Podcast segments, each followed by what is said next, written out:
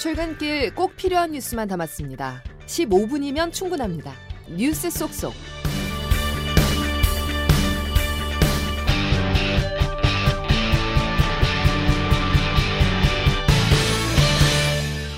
여러분 안녕하십니까? 1월 24일 수요일 CBS 아침 뉴스 김은영입니다. 서울의 아침 기온이 영하 12도까지 떨어지는 등 오늘도 전국적으로 강추위가 이어지겠습니다. 대설특보가 발효된 충청권과 전라권, 제주도를 중심으로 많은 눈이 내릴 것으로 예상되는데요. 기상청 연결해 보겠습니다. 이수경 기상 전문 리포터 전해 주시죠. 네, 강추위와 함께 남서부 지방과 제주도는 계속해서 눈이 이어지고 있습니다. 대설특보가 내려진 가운데 그제 22일부터 지금까지 제주 산간은 40cm 안팎의 눈이 내렸고 정읍 등 호남 서해안에는 25cm 안팎, 충남 일부 지역도 10cm가 넘는 적설량을 기록하고 있습니다. 오늘 오전까지 충청도에는 1에서 5cm, 광주를 포함한 호남 서부 지역에는 3에서 10cm, 제주 산간은 내일까지 최고 20cm 안팎의 눈이 더 내리면서 빙판길 교통 안전과 함께 시설물 피해 없도록 주의하시기 바랍니다. 한편 오늘도 강추의 기세가 대단한데요. 곳곳으로 한파특보가 이어지는 가운데 중부지방을 중심으로는 영하 10도 아래의 기온입니다. 바람이 불면서 체감 온도는 이보다 더 낮은 상태인데요. 서울 현재 영하 11도, 춘천 영하 16도, 대관령 영하 20도 안팎입니다. 낮 기온은 어제보다 높겠지만 종일 추운 날씨를 보이겠는데요. 서울은 영하 4도에 머물겠고 대전 강릉 영하 1도, 광주 영도, 대구 1도가 예상됩니다. 이번 강추위는 금요일 오전까지 이어지면서 동파 사고 나지 않도록 각별히 유의하시기 바랍니다. 지금까지 기상청에서 전해드렸습니다. 추운 날씨 속 밤사이 화재 등 피해도 잇따랐습니다. 오늘 새벽 0시 40분쯤 경기 화성시 팔탄면의 한 야적장에서는 쌓아둔 화물 운반대에서 불이 나 50대 남성이 전신 2도 화상을 입고 치료를 받고 있습니다.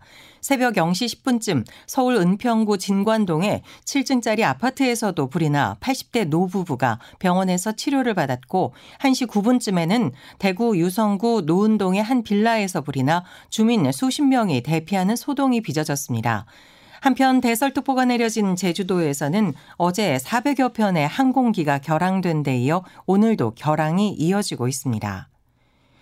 윤석열 대통령과 국민의힘 한동훈 비상대책위원장이 어제 충남 서천 화재 현장에서 만나면서 양측의 갈등이 조기 봉합 수순에 돌입했습니다.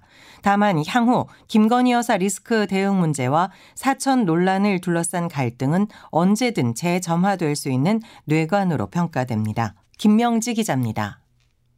윤석열 대통령과 한동훈 비상대책위원장은 어제 오후 충남 서천시장 화재 현장 점검에서 공개적으로 만남을 가졌습니다. 한 위원장은 윤 대통령을 맞아 90도로 허리를 굽혀 인사했고 윤 대통령은 한 위원장에게 손을 내미는가 하면 어깨를 치면서 얼굴을 가까이 하기도 했습니다. 긴장이 흘렀던 만남의 결론은 일단 봉합으로 해석됩니다. 한 위원장은 서울로 돌아온 뒤 취재진과 만나 윤 대통령과의 신뢰 관계를 강조했습니다. 저는 음, 대통령에 대해서 깊은 존중과 신뢰의 마음을 가지고 있고요. 그게 변함이 전혀 없습니다. 이번 사태를 바라보는 당내 의원들의 반응은 엇갈립니다. 한 위원장에게 책임이 있다는 쪽은 김건희 여사 문제 등을 지속적으로 압박해 대통령실을 더 어려운 처지로 몰았다고 지적했습니다. 반면 대통령실에 책임 있는 해명과 특별감찰관 임명 등 재발 방지책이 제시돼야만 갈등의 재현을 막을 수 있다는 목소리도 있습니다. 극적 봉합으로 파국을 막는 데는 성공했지만 김여사 문제, 사천 논란 등 난관의 돌파에 총선 승리가 달렸다는 분석입니다. CBS 뉴스 김명지입니다. 민주당 친 이재명계 초선 의원들이 강성 지지층을 등에 업고 잇따라 비이재명계 지역구 출마에 나섰습니다. 반면 개파색이 옅은 초선들은 정치 불신을 토로하며 연이어 불출마를 선언하고 있어 민주당은 선제적으로 내부 단속에 들어갔습니다.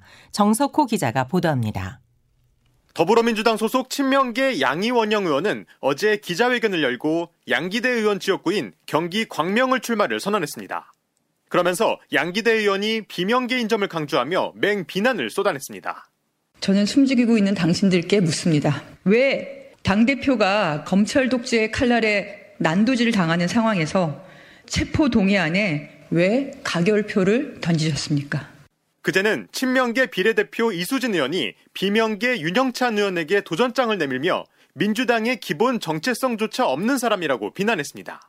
그러는 사이 개파색이 옅은 초선 의원들은 줄줄이 반성문을 내며 불출마를 선언해 대조적인 모습을 보이고 있습니다. 민주당 최종윤 의원입니다. 우리가 하고 있는 것은 정치가 아니다. 민주주의가 아니다. 우리는 누가 더 상대방에 대한 증오를 효과적으로 생산한지 경쟁하고 있을 뿐이었습니다. 현재까지 민주당에서 불출마를 선언한 의원은 모두 11명. 이 가운데 절반이 넘는 6명이 초선입니다. 개파 간 갈등이 격화할 양상을 보이자 이명백 공천관리위원장과 홍익표 원내대표까지 나서 불필요한 비방을 자제해달라고 내부 단속에 나섰습니다. CBS 뉴스 정석호입니다. 미국 백악관이 최근 긴밀해지는 북러 관계가 북한의 군사 역량 강화로 이어질 가능성에 대해 강한 우려를 드러냈습니다. 변희철 기자의 보도입니다. 미국은 북한의 군사 태세 변화에 대해 매우 긴밀히 주시하고 있다. 존 커비 백악관 국가안전보장회의 전략소통조정관이 현지 시간 23일 브리핑에서 최근 북한의 군사동향 변화를 도마 위에 올렸습니다. 그러면서 현재 미국의 한반도 방위태세는 북한발 위험에 대응하는데 적절한 수준이라고 강조했습니다. 커비 조종관은 최근 밀착하는 북러 관계에 대해서도 각별한 경계심을 드러냈습니다. 푸틴 대통령은 북한산 탄도미사일을 우크라이나에서 잘 쓰고 있고 북한도 북러 관계를 통해 자신들의 첨단 군사 역량을 강화하고 있다는 겁니다. 특히 김정은이 얻는 혜택이 앞으로 동북아 평화에 어떤 의미를 갖게 될지 우려하고 있습니다. 이런 가운데 러시아 크렘린궁은 블라디미르 푸틴 대통령이 3월 대통령 선거 이전에 북한을 방문할 가능성은 작다고 밝혔습니다. 일각에서는 푸틴 대통령이 3월 대선에서 승리하고 김일성 생일이 있는 4월에 방북할 가능성을 제기하고 있습니다. CBS 뉴스 변희철입니다. 미국 공화당 두 번째 경선인 뉴햄프셔 프라이머리가 한창 진행 중인데 트럼프 헤일리 간 첫 양자 대결인데다 결과에 따라서는 공화당 경선이 조기에 끝날 수도 있어 관심이 모아집니다. 워싱턴에서 최철 특파원의 보도입니다. 경선 후보들의 잇단 사퇴로 지금 치러지고 있는 공화당 뉴햄프셔 경선은 트럼프 대 헤일리 양자 구도로 짜여졌습니다. 두 후보에 대한 지지층 결집이 이루어지면서 이번 투표 결과에 대한 관심도 커지고 있습니다. 뉴햄프셔가 중도층이 두텁고 프라이머리는 무소속 유권자도 투표가 가능하다는 점에서 니키 헤일리 전 유엔 대사 측은 이변을 기대하고 있습니다. 첫 경선인 아이오와 코커스에서 압승을 거뒀던 트럼프 전 대통령은 뉴햄프셔에서 쐐기를 박고 사실상 대선 후보를 확정짓겠다는 계산입니다. 트럼프 전 대통령입니다. 여러분의 투표가 미국을 다시 일으켜 세울 것이고 아름다운 백악관을 다시 인수해 제대로 운영하게 될 것입니다. 최근 서폭대가 조사한 뉴햄프셔 여론조사에서 트럼프 전 대통령은 55%의 지지율로 헤일리 전 대사를 19%포인트 앞섰습니다. 이런 기세를 반영하듯 이번 대선이 무소속까지 포함한 다자 대결이 될 경우 트럼프 전 대통령이 바이든 대통령을 11%포인트나 앞선다는 하버드대 여론조사 결과도 나왔습니다. 한편 뉴햄프셔 경선 개표 최종 결과는 한국 시간으로 오늘 오후쯤 나올 것으로 보입니다. 워싱턴에서 CBS 뉴스 최철입니다. 정부와 수도권 광역자치단체가 대중교통비 부담을 줄여준다며 지원책을 앞다투어 내놨지만 그 방식은 선불제와 사후 환급제로 나뉘어 있습니다. 언젠가는 통합을 해야 할 텐데 넘어야 할 산이 무엇인지 이준규 기자가 분석했습니다. 어제부터 판매가 시작된 서울시의 기후동행 카드. 월 6만 5천 원을 내면 자전거 따릉이를 포함해 서울 시내 대중교통을 무제한으로 이용할 수 있습니다. 반면 국토교통부의 K패스를 기반으로 한 경기도의 더 경기패스와 인천시의 인천 아이패스는 매월 15회 이상 대중교통을 이용하면 이용 금액이 20%에서 최대 53%를 나중에 돌려주는 방식입니다. 정부와 지자체가 적극적으로 지원책을 내놓은 것은 좋지만 수도권이라는 하나의 생활권에서 전혀 다른 방식의 두 가지 제도가 시행된다는 점에서 적지 않은 우려가 나옵니다. 서울 시민은 기후동행 카드와 K패스 중 더 효율적인 서비스를 선택할 수 있는 반면 경기도민과 인천 시민은 패스 방식만 활용할 수 있어 형평성 논란도 불거지고 있습니다.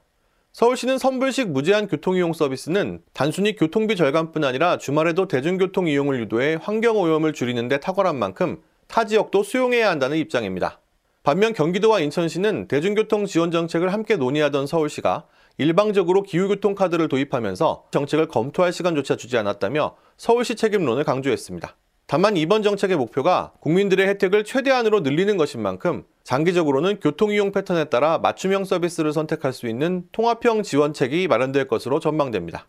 CBS 뉴스 이준규입니다. 포스코그룹 차기 회장 인선을 주관하는 CEO 후보 추천위원회가 오늘 10명 안팎의 후보군을 확정합니다.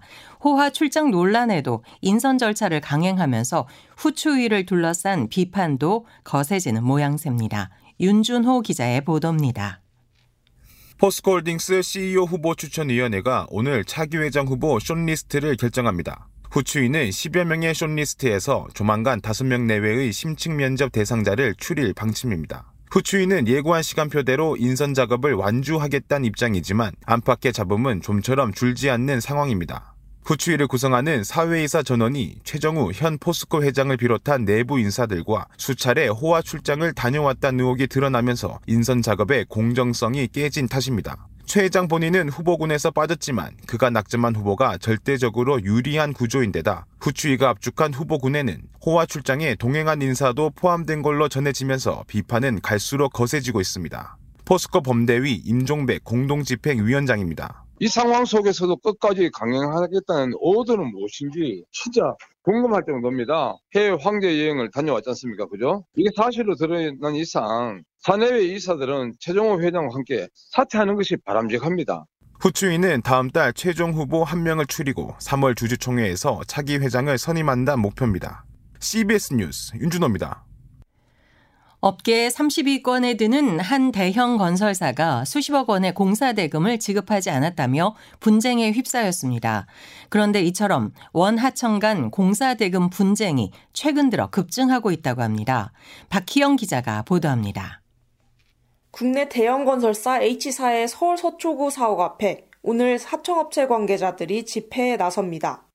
하청업체 A사는 2021년 6월 H사와 서울 용산구 신축공사 하도급 계약을 체결하고 180여 개 업체들과 재하도급 계약을 맺어가며 공사를 벌여왔습니다.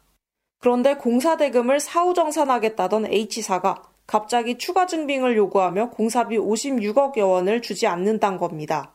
반면 H사는 공사 대금 총 66억 원을 증액한 계약까지 체결해 다 지급했다며 맞서고 있습니다. 문제는 이러한 원하청 간 공사대금 분쟁이 최근 급증하고 있단 겁니다.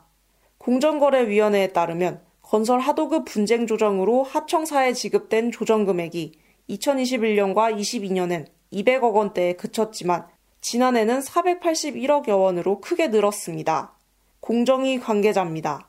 지난 1월 초에 했던 실태조사 결과에도 보면 현금 지급 비율이 좀 많이 떨어졌어요. 그만큼 현금 지급하기가 어려운 상황이었다라는 거죠. 특히 태형건설 워크아웃 사태로 유동성이 악화된 건설업계에 공사대금 분쟁은 갈수록 늘어날 전망입니다. CBS 뉴스 박희영입니다.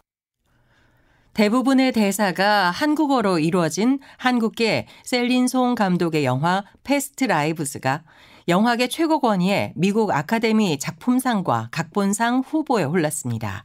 최인수 기자입니다. There's a word in Korean. 인연. 패스트 라이브즈는 한국에서 어린 시절을 함께 보낸 두 남녀가 20여 년 만에 미국 뉴욕에서 재회하는 줄거리로 엇갈린 운명 속에서 인생과 인연의 의미를 돌아보는 과정을 그렸습니다. 셀린송 감독이 자전적 이야기를 바탕으로 직접 각본을 써 연출한 데뷔작입니다.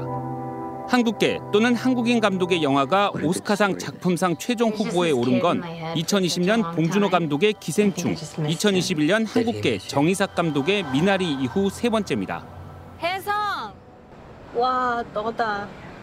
영화의 상당 부분이 한국에서 촬영됐고 대부분의 대사가 한국어로 이루어져 있습니다. 한국계 미국인 배우 그레타 리가 12살에 캐나다로 이민을 떠나는 여주인공 나영을 한국 배우 유태오가 첫사랑 상대인 나영을 그리워하다 애타게 찾아가는 해성 역을 맡았습니다. 패스트 라이브즈는 이번 아카데미 시상식에서 작품상을 놓고 오펜하이머, 바비 등 9편과 경쟁합니다. 너랑 얘기하는 거? CBS 뉴스 최인수입니다. 배우 이선균 씨의 마약 투약 혐의를 수사하는 과정에서 수사 정보가 유출됐다는 의혹과 관련해 경찰이 강제 수사에 착수했습니다. 경기 남부경찰청은 어제 인천경찰청 마약범죄수사계와 수사 보고서를 보도했던 한 인터넷 언론사를 압수수색했습니다.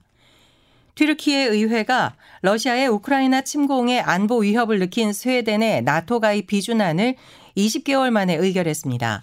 나토에 가입하기 위해서는 기존 31개 회원국이 모두 자국 의회에서 가입 의정서를 비준해야 하는데 친러시아로 분류되는 헝가리만 아직 절차를 마치지 않았습니다. 이상으로 CBS 아침 뉴스를 모두 마칩니다. 오늘도 함께 해 주셔서 감사합니다.